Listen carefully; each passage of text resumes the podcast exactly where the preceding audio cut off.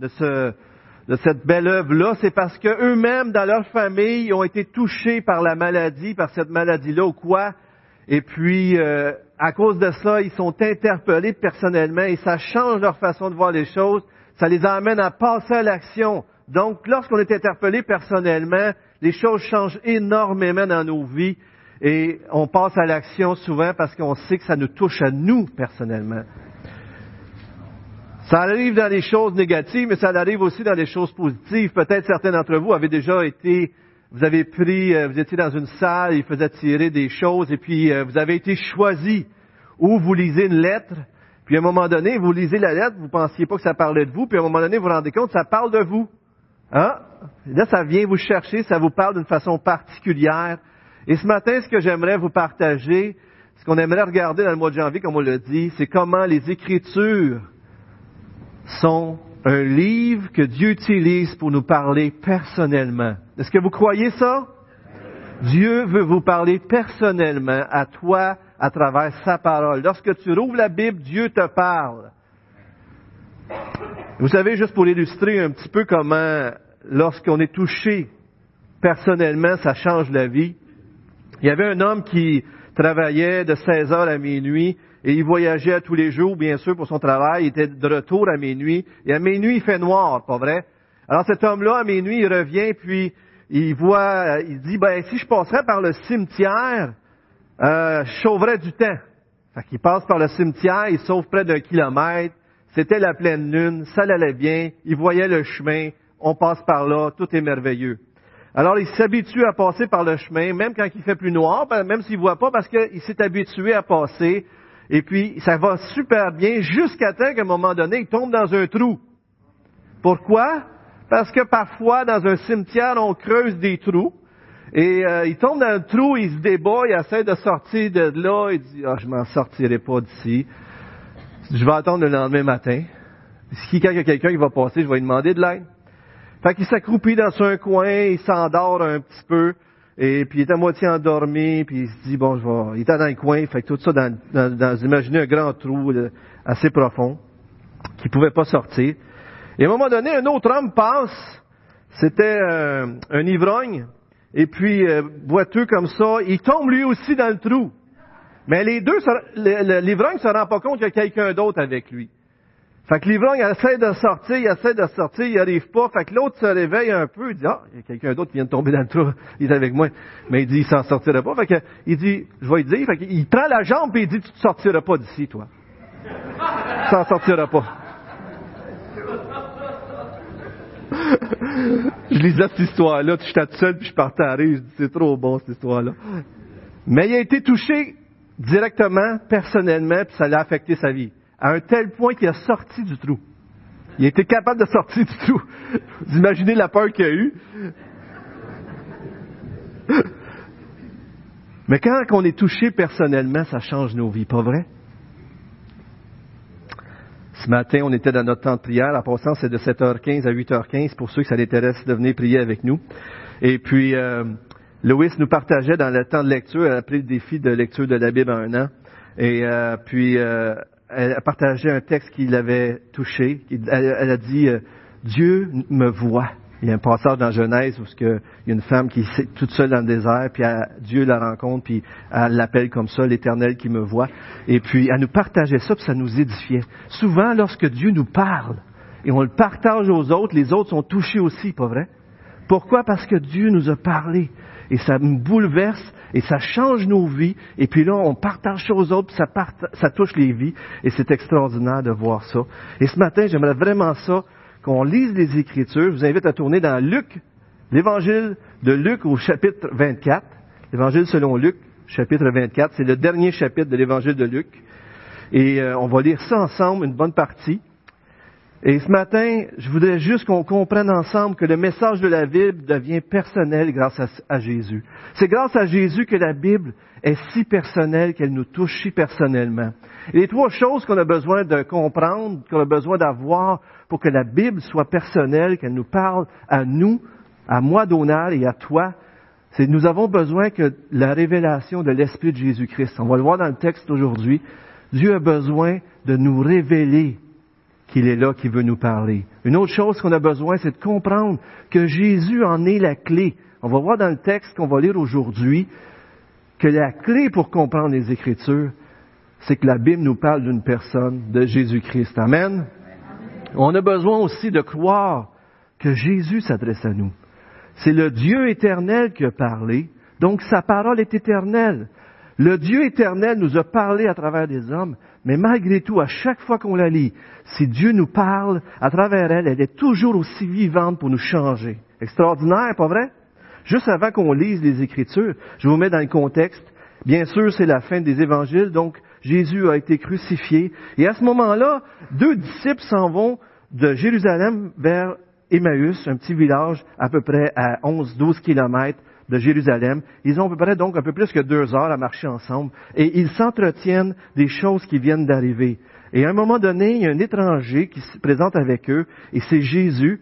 Et, et puis là, l'étranger leur parle, mais les autres, ils comprennent pas que c'est Jésus, fait qu'ils continuent, puis ils continuent de parler, et il se fait pas reconnaître que plus tard.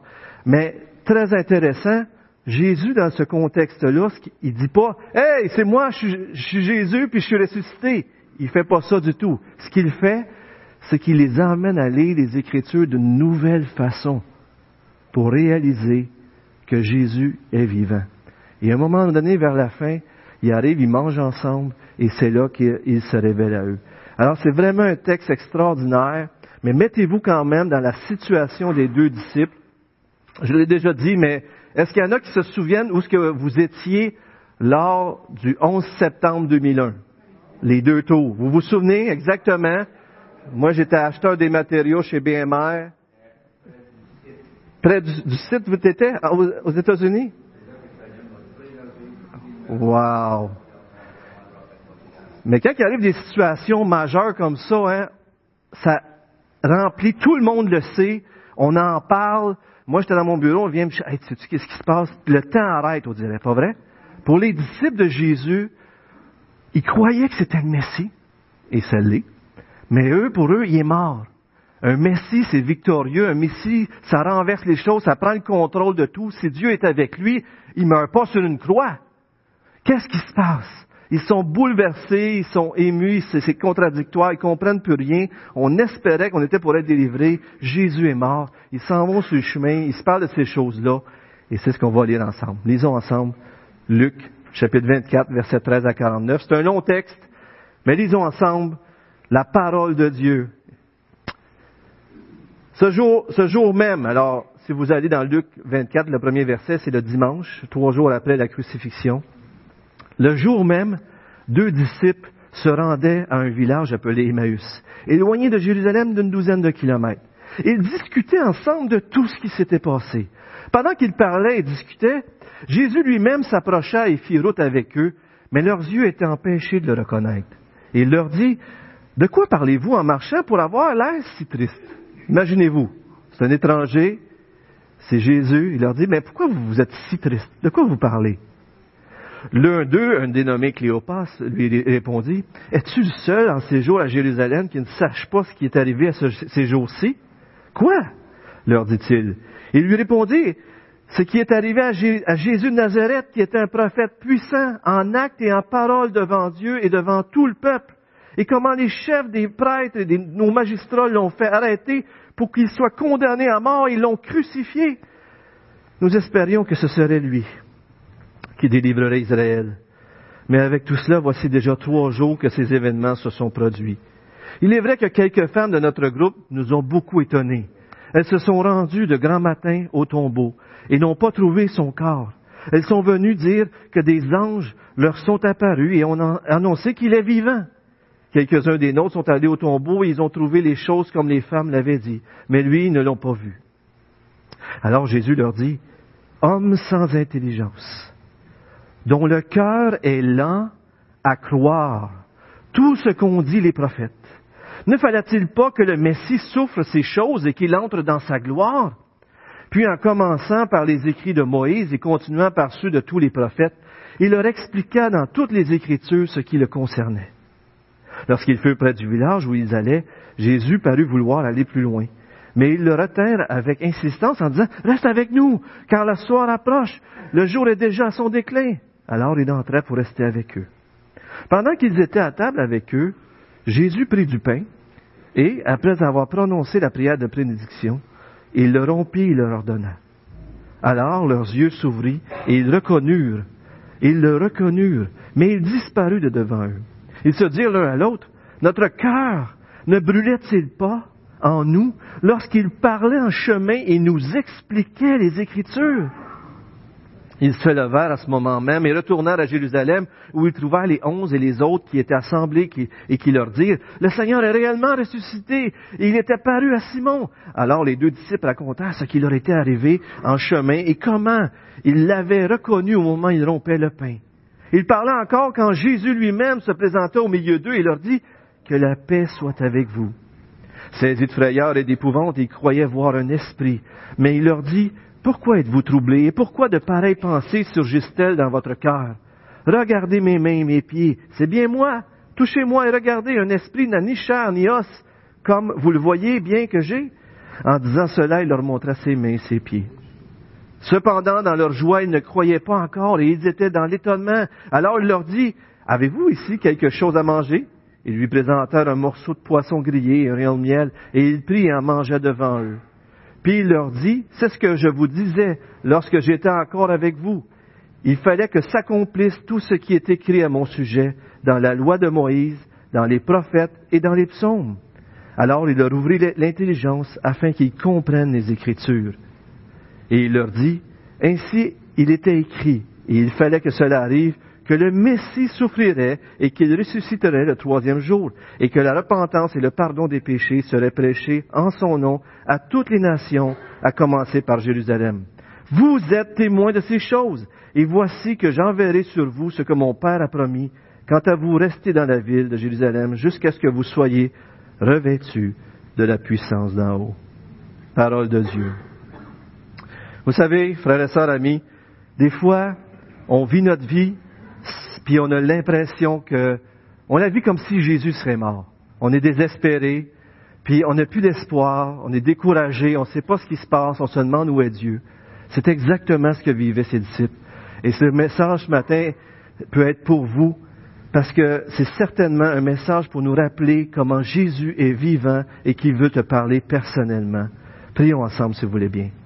Seigneur Dieu, on veut te demander ta grâce pour que tu nous parles ce matin.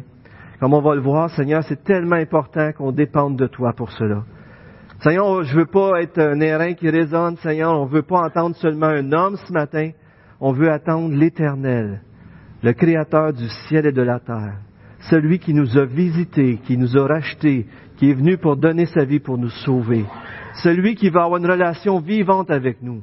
Seigneur, parle à nos cœurs ce matin. Révèle-toi à nous. Au nom de Jésus-Christ, on t'en prie.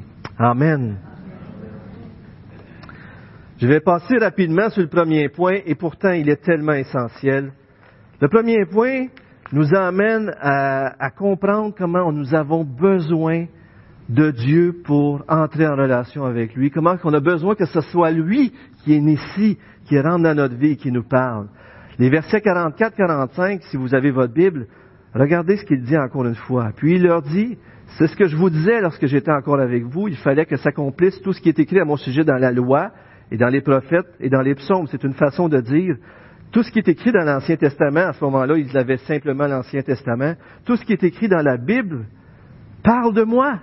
Et là, au verset 45, il dit, alors, Jésus leur ouvrit l'intelligence afin qu'ils comprennent les Écritures. Il fallait que Jésus intervienne pour comprendre que la parole parle de lui. Il fallait que ce soit Dieu lui-même qui nous révèle que cette parole, c'est la parole par laquelle il veut nous parler. Regardez les deux passages qui nous rappellent encore cette vérité. Euh, dans les textes suivants, si tu veux nous le mettre à l'écran, merci. Vous vous souvenez quand Pierre, l'apôtre Pierre, avant la crucifixion, Jésus il dit, euh, Qui suis-je au dire des gens Et l'apôtre Pierre, tout content, il dit, Tu es le Christ, le Fils de Dieu vivant. Et Jésus, il reprend la parole et il lui dit, Tu es heureux, Simon, fils de Jonas, car ce ne sont pas la chair et le sang qui t'ont révélé cela, mais c'est mon Père qui est dans les cieux. Jésus dit lui-même à Pierre que s'il sait ça, c'est parce que Dieu lui a révélé. Si ce matin vous savez que Jésus-Christ est le Sauveur, est votre Sauveur, c'est parce que Dieu lui-même vous l'a révélé. Est-ce que vous croyez ça? Jésus a besoin d'ouvrir notre intelligence. Le Père a besoin d'ouvrir notre intelligence. L'apôtre Paul parlait à Lydie et un groupe de, femmes en prière. Et le Seigneur lui ouvrit le cœur pour qu'elle fût attentive à ce que disait Paul. Est-ce que lorsqu'on lit les Écritures cette année, lorsqu'on va ouvrir la parole, est-ce qu'on demande à Dieu, Seigneur, ouvre mon esprit, je veux t'écouter, parle-moi. Je ne comprendrai pas si tu me révèles pas. Des fois, on dit à des gens qui viennent de se convertir, qui viennent de donner leur vie au Seigneur, demande à Dieu avant de lire la Bible qu'il te, parle, qu'il te l'explique. Pas vrai qu'on fait ça? Mais les chrétiens en vieillissant, après ça, on n'a plus besoin. C'est ça? On en a toujours besoin. Parce que le même Pierre qui a dit que Jésus est le sauveur, le même Pierre, quelque temps après, par lui-même, s'est fait dire par Jésus, arrière de moi, Satan. Parce que nos pensées ne sont pas les pensées de Dieu. Et on a besoin de Dieu pour nous révéler ses pensées. Regardez un autre texte dans Corinthiens. Mais ils sont devenus durs d'entendement, les Juifs, les Israélites. Pourquoi? Car jusqu'à ce jour, il y a un voile qui demeure quand ils font la lecture de l'Ancien Testament. Dans ce temps-là, comme je vous dis encore, le Nouveau Testament a commencé à être écrit après, après la résurrection, bien sûr. Donc, il y avait juste l'Ancien Testament. Mais quand ils lisaient l'Ancien Testament, les gens ne comprenaient pas. Ils ne comprenaient pas le message fondamental de l'Ancien Testament. Et il y avait un voile, parce que c'est en Christ qu'il disparaît. Non seulement c'est Christ qui, nous fait comprendre les Écritures, mais c'est Dieu qui doit nous le révéler. Lorsque les cœurs se convertissent au Seigneur, le voile est ôté. Regardez ici. Or, le Seigneur, c'est l'Esprit. Et là où est l'Esprit du Seigneur, là est la liberté. Le Père, le Fils le Saint-Esprit, Dieu doit nous révéler la parole pour qu'elle devienne personnelle. Est-ce que vous croyez ça? Si on part juste avec ça ce matin, c'est tellement extraordinaire déjà. Mais mon deuxième point, que je veux m'attarder un peu plus, c'est qu'on a besoin aussi de comprendre que Jésus est la clé des Écritures. Jésus est la clé des Écritures, et ce que je veux dire par là, c'est que regardez dans le texte, le verset 27, puis, commençant par les écrits de Moïse et tout l'Ancien Testament, d'autres mots, Jésus leur expliqua comment la Bible parle de lui. La Bible, c'est pas juste un livre moral, un livre de commandements. La Bible nous révèle une personne, une personne qui est notre sauveur. Et c'est un livre tellement extraordinaire s'il est bien compris de la bonne façon. Et il a fallu que Jésus lui-même, imaginez-vous, là, c'est Jésus qui explique aux disciples à travers les Écritures que la Bible parle de lui. Et les disciples ne le reconnaissent pas. C'est tellement spécial. Il a voulu vraiment passer par les Écritures. Et Jésus est la clé de la Bible parce qu'on peut y trouver notre salut à travers la Bible. C'est tellement important. Regardez dans 2 Timothée 3, 15 à 17. On connaît beaucoup ce passage-là à cause des versets 16 à 17. Toute écriture est inspirée de Dieu et utile pour enseigner, pour convaincre, pour corriger, pour instruire dans la justice, afin que l'homme de Dieu soit accompli et propre à toute bonne œuvre. En d'autres mots, les écritures sont, suffisantes. C'est tout ce que le, chrétien, tout ce qu'un un enfant de Dieu a besoin, tout ce que les êtres humains ont besoin pour être sauvés. Mais regardez le verset 15. Regardez bien le verset 15. Dès ton enfance, tu connais les saintes lettres. Dès ton enfance, tu connais l'Ancien Testament qui peuvent te rendre sage à salut, mais de quelle façon? Par la foi en Jésus-Christ. Comment la Bible nous conduit au salut? Par la foi en Jésus-Christ. Vous savez, sans être éclairé de Dieu, on ne peut pas connaître le salut. L'un des meilleurs exemples, c'est l'apôtre Paul. Dans Acte 9, l'apôtre Paul persécutait l'Église. Pourquoi? Parce que c'était un juif qui avait été instruit au pied de Gamaliel et puis c'est un homme qui avait tellement été un érudit, probablement qui connaît plus la Bible, l'Ancien Testament, que peu importe qui ici. Il apprenait des sections par cœur, c'était un pharisien, c'était un homme religieux. Et lorsqu'il persécutait les chrétiens dans sa tête à lui, moi je sers Dieu. Ces gens-là, ils sont un peu capotés, là. Ils disent qu'un gars qui a été mis sur une croix sur le bois, que l'Ancien Testament dit que celui qui va être mis sur un bois va être maudit. Il dit que celui-là qui est mort sur une croix, c'est le Messie. En plus, ils disent qu'il est ressuscité. il faut, les, il faut les arrêter, ils disent des mensonges, c'est un blasphème ce qu'ils disent, fait qu'ils persécutaient les chrétiens, et dans sa tête, c'était la bonne chose à faire jusqu'à temps que sur le chemin de Damas, il rencontre Jésus. Et il rencontre un Jésus vivant. Jésus lui parle. Un Jésus ressuscité. Et est-ce que ça a changé votre vie quand vous avez rencontré le Jésus vivant? Est-ce qu'il y en a ici qui ont rencontré le Jésus vivant? Amen. Si les, autres à côté, vous vous dites comment ça se fait qu'ils lèvent leurs mains, c'est parce que vous, il y a des gens ici qui ont vu que Jésus était vivant parce qu'ils l'ont entendu, ils l'ont reçu un message de lui directement et on sait aujourd'hui qu'il est vivant. Amen. Paul, c'est écrit dans, ce passage-là qu'il a été trois jours sans manger ni boire. Mais imaginez-vous cet homme-là qui connaissait l'Ancien Testament par cœur et qui n'était pas sauvé. Qu'est-ce qu'il a fait? Il s'est mis à partir de Genèse probablement, puis il a regardé tous les passages de la Bible, puis il s'est mis pendant ces trois jours-là à dire, j'avais rien compris. J'enseignais les autres, je connaissais la Bible par cœur, puis pourtant j'avais même pas compris que l'Ancien Testament, la Bible parlait de Jésus-Christ.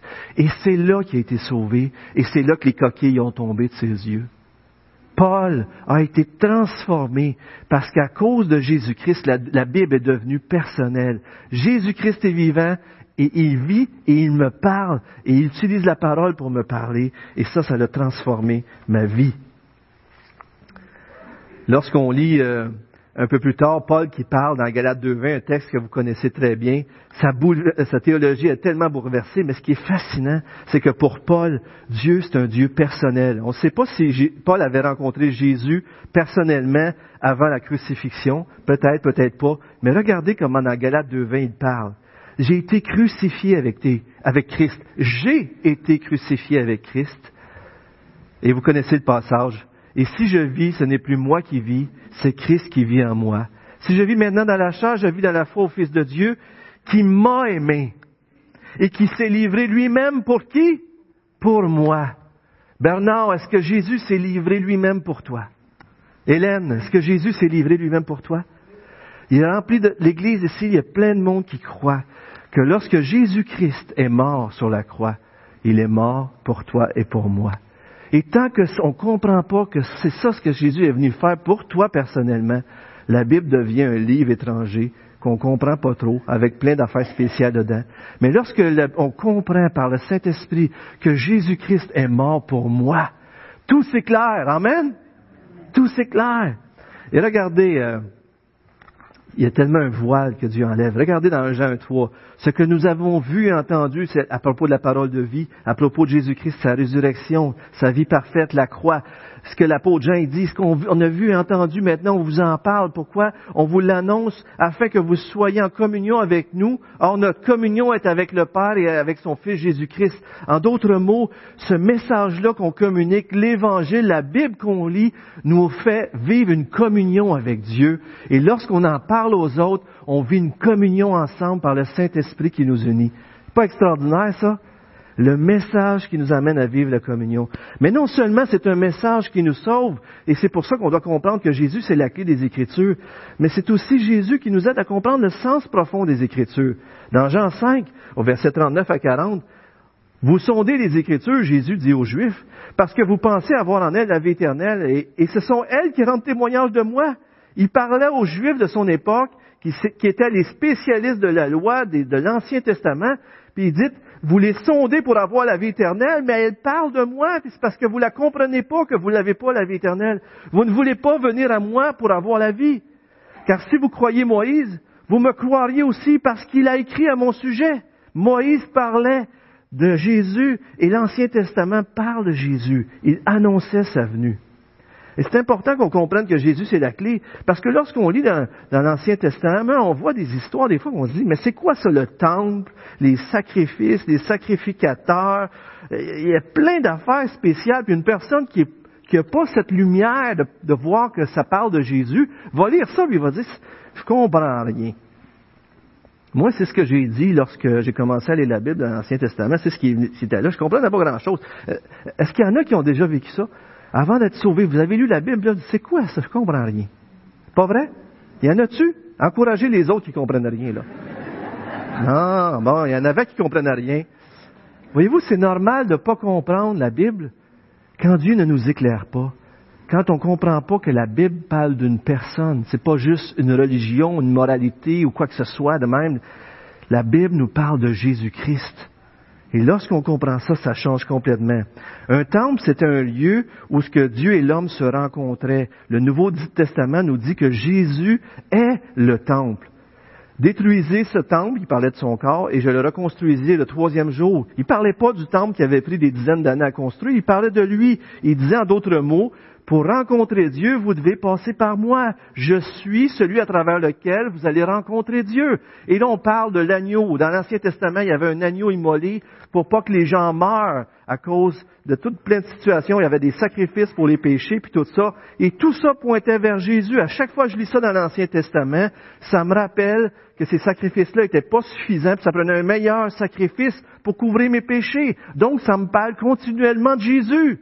Et Jean-Baptiste, il voit Jésus arriver et puis il dit, voici l'agneau de Dieu qui lève le péché du monde. Donc, l'Ancien Testament parlait de Jésus. C'est lui l'agneau de Dieu, c'est lui les sacrifices. Le vrai Israël, c'est Jésus qu'on voit dans un texte. Le saint, le juste, les vrais circoncis, ce sont nous, les vrais croyants, les vrais juifs, ce sont ceux qui ont cru en Jésus-Christ. Et ça, ça transforme toute la Bible et ça devient un livre qui s'adresse à nous. Toutes ces choses-là dans l'Ancien Testament deviennent des images pour enrichir notre compréhension de Jésus-Christ, de ce qu'il a fait pour nous. En fait, ce qui est intéressant, comme dit M. Goldsworthy, euh, il dit que le salut était préparé avant même la création du monde. Fait que lorsque Moïse a fait les sacrifices, il a créé le temple et toutes ces images-là, c'était parce qu'il voyait, il y avait cette, il y avait, c'est Dieu qui voulait présenter ce qui était pour venir. Donc, toutes ces choses-là ont été mises en place pour qu'on comprenne et qu'on voit venir le salut que Dieu avait pour nous. Regardez Galates 3.16, une autre façon que la Bible devient personnelle pour nous. Galates 3.16 et 29. Or, les promesses ont été faites à Abraham et à sa descendance. Abraham, c'est le père de la nation d'Israël dans l'Ancien Testament et tous les Juifs viennent de lui. Il n'a pas dit aux descendances comme s'il s'agissait de plusieurs, mais en, tant qu'il s'agit d'une seule, et à ta descendance, c'est-à-dire à Christ. En d'autres mots, Dieu a dit à Abraham, je vais bénir le monde entier à travers ta descendance, et l'apôtre Paul dit que cette descendance-là, c'est en Jésus-Christ. Mais regardez le verset 29. Et si vous êtes à Christ, si vous vous êtes converti, si vous êtes donné votre vie à Dieu, si maintenant Dieu est en vous, vous vivez avec Dieu, vous êtes donc la descendance d'Abraham, héritier selon la promesse. En d'autres mots, lorsque je crois en Jésus-Christ, je suis le petit-fils, en quelque sorte, dans la descendance d'Abraham. La Bible devient mon arbre généalogique. La Bible, c'est mon livre. Ces gens-là, c'est ma famille. Je fais partie de la grande famille d'Abraham. C'est pas un livre étranger, c'est mon livre, c'est mon histoire. C'est l'histoire de ma famille, de ceux qui ont cru en Jésus-Christ. C'est plus un livre étranger que je lis euh, de loin de même. Non, je lis, David! J'ai hâte de le rencontrer au ciel. Avez-vous hâte de rencontrer David? Pas autant que Jésus, c'est sûr. Mais Abraham et les autres, c'était pas extraordinaire. Ces gens-là, ce sont nos frères et sœurs dans la foi, et c'est un livre qui devient mon livre. Regardez 2 Corinthiens 20, qu'est-ce qu'il dit? Car pour ce qui concerne toutes les promesses de Dieu, toutes les promesses que Dieu a faites pour nous bénir, c'est en lui, en Jésus, qu'est le oui. C'est pourquoi encore l'Amen par lui est prononcé par nous à la gloire de Dieu. En d'autres mots, toutes les promesses ont été faites à Abraham de bénir toutes les nations à travers Jésus. Mais quand je, suis en Jésus-Christ, je deviens le juif, je deviens juste parce que lui était juste, parce que j'ai cru en lui, je deviens l'héritier de toutes les promesses en Jésus-Christ. La Bible parle de moi. La Bible parle de toi si tu as cru en Jésus-Christ. Est-ce que tu crois ça? C'est-tu important de la lire, ce livre-là, vous croyez? C'est ton histoire, c'est mon histoire. C'est tellement extraordinaire quand on comprend que Jésus est la clé des Écritures. Je vous cite Monsieur Goldsworthy, je m'excuse de l'expression, il importe de ne jamais oublier que notre vie ne se définit correctement qu'en rapport avec le Christ. Si nous voulons vraiment comprendre comment le texte témoigne de ce que nous sommes, il faut passer par la façon dont il témoigne de ce qu'est le Christ. En d'autres mots, ce qu'il est en train de dire, c'est que la Bible parle de Jésus en premier, et lorsqu'on voit comment ce qu'il parle de Jésus, après ça, on peut l'appliquer à nous comme croyants. En d'autres mots, l'idée, c'est que la Bible parle de Jésus, puis nous, on est en Jésus, donc comment la Bible nous, parle à nous à travers Jésus? Et on doit, c'est vrai, se poser la question à chaque fois qu'on lit les Écritures, comment est-ce que j'apprends à mieux connaître Dieu? Comment est-ce que j'apprends à mieux connaître Jésus-Christ? Et comment, après ça, en Jésus-Christ, cette parole s'adresse à moi? L'idée, c'est pas de faire apparaître Jésus magiquement dans toutes les pages des Écritures. L'idée, c'est de voir comment la Bible elle-même rend témoignage que ça parle de Jésus. D'ailleurs, un point de départ, comme vous l'avez à l'écran, peut nous être donné par les liens qui établissent Jésus et les apôtres avec l'Ancien Testament. La Bible elle-même nous montre comment interpréter la Bible. Lorsqu'on voit un thème dans l'Ancien Testament, on pourrait vérifier avec les petites notes. Des fois, vous avez des petites notes, là, des références, là, et ça vous montre comment dans le Nouveau Testament, le texte parle de Jésus et ça pointe vers lui. Donc, il y a le sens premier. Lorsqu'on lit un texte, on devrait se demander qu'est-ce que l'auteur voulait dire, qu'est-ce que les premiers auditeurs, qui connaissaient peut-être pas encore Christ dans ce temps-là, voulaient comprendre. Mais il y a le sens plénier. Le sens premier, qu'est-ce que l'auteur et les auditeurs ont compris. Mais le sens plénier, c'est que l'auteur de toute la Bible, c'est Dieu.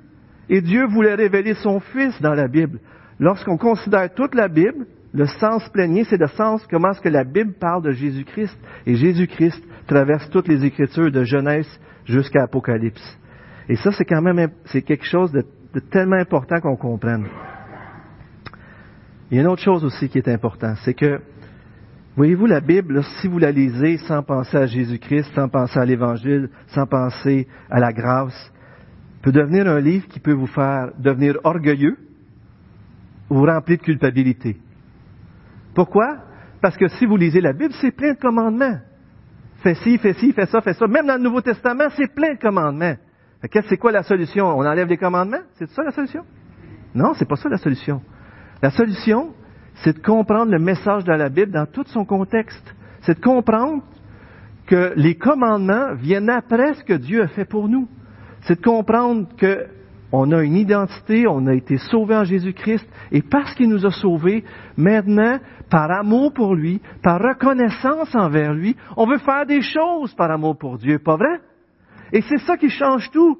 Ça devient plus une religion qu'on va faire des œuvres, on va faire des œuvres, puis on va se péter bretelles, je suis bon, centré sur nous où je me sens coupable parce que j'arriverai jamais, et c'est vrai, vous n'arriverez jamais à tout faire ce que Dieu vous commande, vous n'arriverez jamais à plaire vraiment à Dieu puis à gagner votre ciel. C'est impossible, la Bible dit. On est tous pécheurs et on est tous perdus. La seule solution, c'est de croire en Jésus-Christ.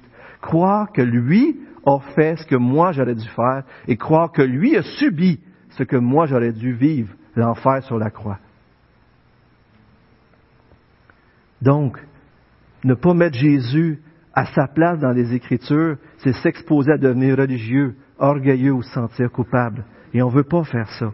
On veut ramener les Écritures à la bonne place. La Bible dit que le chrétien n'est pas un esclave du péché. Et vous savez, des fois, on a de la misère avec le péché, même les chrétiens, des fois, hein, pas vrai? Mais pourquoi, pourquoi on a si de misère si la Bible dit qu'on a la victoire sur le péché dans Romains? Mais si on y pense, c'est souvent parce qu'on croit plus aux mensonges de ces de ces affaires qui nous séduisent, aux fausses promesses. Euh, on, on, veut trouver plus de plaisir dans, ces choses-là, dans ce que, Dieu veut nous promettre. On, trouve plus de plaisir dans les péchés que dans la personne de Dieu. Et souvent, lorsqu'on s'éloigne de Dieu, c'est pas vrai, remarquez, je ne ferai pas lever la main, là, mais si on lit moins la parole, si on vient moins à l'Église, si on s'éloigne des frères et sœurs, qu'est-ce qui se passe?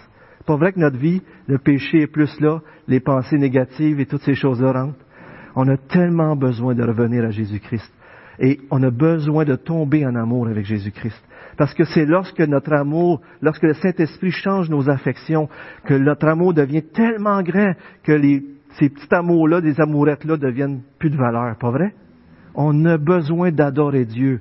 Et lorsqu'on adore Dieu, c'est lorsqu'on lit les Écritures en voyant que Dieu est en train de nous parler de Jésus-Christ et de ce qu'il a fait pour nous, parce qu'on était tellement perdus qu'on avait besoin de ce sauveur-là. Don Carson, jusqu'avant, on passe à la Sainte Seine. Comprendre la vérité de la croix et être transformé par elle ne peut être séparé. Si nous comprenons vraiment, nous serons transformés. Si nous ne sommes pas transformés par notre compréhension de la croix, c'est parce que nous ne l'avons pas réellement compris.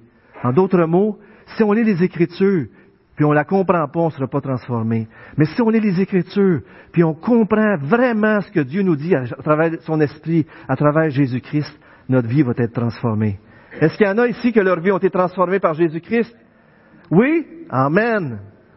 Il y avait une femme qui est une mère de famille qui vivait avec sa fille. Et puis euh, cette femme, euh, malheureusement, son mari était décédé. Et euh, elle vivait avec sa fille, elle s'appelait Maria et sa fille Christina. Et le père est décédé jeune. Il vivait dans une banlieue de, brésilienne. Il vivait dans une petite maison, une seule pièce la maison, très humblement, la boue séchée comme plancher, les meubles qu'il y avait là-dedans, un petit évier, un poêle, deux, euh, deux banquettes pour se coucher chacun de son bord dans la pièce. C'était beaucoup d'humilité et c'était pas la vie facile, bien sûr, mais la mère était une femme avec une forte volonté, elle travaillait puis elle a réussi à les faire vivre. Et puis ça les a aidés énormément, ils ont pu passer au travers. Mais la jeune fille qui avait hérité aussi de la force de caractère de sa mère rêvait toujours à aller à euh, Rio de Janeiro, la grande ville, pour goûter à toutes ces choses que la ville peut nous offrir. Elle était tannée de vivre dans, une petite maison, dans la misère, puis toutes ces choses-là.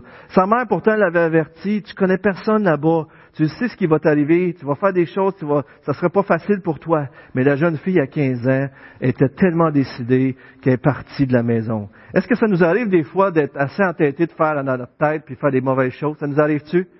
L'humanité est comme ça, pas vrai? On est entêté, on veut faire à notre tête, puis on est part de la maison. L'humanité est comme ça. Puis on s'entête à pas revenir à la maison parce qu'on est orgueilleux. La jeune fille est partie, elle a été vouloir essayer de vivre ses rêves dans la grande ville, mais bien sûr, ça l'a mal tourné. Comme sa mère l'avait dit, la jeune fille a dû faire des choses qu'elle n'aurait jamais voulu faire, euh, comme sa mère l'avait averti, et euh, se prostituer, ces choses-là. Et puis, elle a vécu la misère. Et cette espérance qu'elle voulait trouver dans le monde pour être, vivre des belles choses, les, ses rêves, tout ça est tombé en cauchemar, c'était terrible. Mais aussitôt, le matin, la journée même que la jeune fille était partie, la mère est partie aussi. Elle a su qu'est-ce qu'elle avait à faire. Elle ramasse ses, choses dans un sac. Elle part, elle s'en va à l'autobus. Mais avant d'entrer dans l'autobus, elle se fait prendre en photo. Tu sais, les petites photos, là, euh, avec en noir et blanc. Elle peut prendre en photo le plus de photos possible. Elle met beaucoup d'argent là-dedans. Puis elle part en voyage. Pourquoi? Parce qu'elle s'est dit, je vais aller partout où ce qu'elle pourrait se trouver, dans les bars, dans les hôtels et tous les endroits malfamés. Et il faut que je retrouve ma fille. Elle voulait retrouver sa fille. Elle a couru à travers, elle a été dans toutes ces places-là. Et savez-vous qu'est-ce qu'elle faisait? Elle prenait une photo, elle la découpait, puis à chaque endroit, dans la salle de bain, euh, au babillard, un peu partout à l'hôtel, elle laissait une photo. Et à chaque fois, à l'arrière de la photo, elle marquait un petit mot. Comme ça, elle se disait que si sa fille verrait sa photo de sa mère, elle ira prendre la photo, puis elle pourra lire dessus le message. Alors, à un moment donné, la mère tombe au bout de ses ressources financières, plus de photos, obligée de revenir dans les pleurs, dans les larmes brisées, parce qu'elle n'avait pas pu retrouver sa fille. Mais, à un autre moment donné, un peu plus tard, la fille descend en escalier, et à un moment donné, elle remarque un visage que ça lui dit quelque chose. Elle regarde comme il faut, et c'est le visage de sa mère. Elle vient les yeux dans l'eau, la gorge toute nouée, elle vient émue, elle reconnaît sa mère. Elle traverse la pièce, elle va voir la photo, elle prend la photo, puis elle voit bien que c'est sa mère. Elle tourne la photo de bord, et là, elle lit ceci. Peu importe ce que tu as fait ou ce que tu es devenu, c'est sans importance. S'il te plaît, rentre à la maison. Et après ça, la jeune fille est rentrée à la maison. Vous savez, frères et sœurs, la Bible, c'est la photo de Jésus-Christ. Et ce qui est écrit là-dedans, c'est rentre à la maison. La Bible, c'est l'Évangile, un message d'espoir, un message qui nous transforme si on le prend d'une façon personnelle. Et lorsqu'on ouvre les Écritures, on demande à Dieu son aide, lorsqu'on comprend que le message parle de Jésus-Christ, et lorsqu'on croit par la foi qu'il s'adresse à moi, c'est comme la jeune fille qui prend cette petite photo et qui la tourne et qui comprend qu'il faut rentrer à la maison. Et la jeune fille est rentrée à la maison.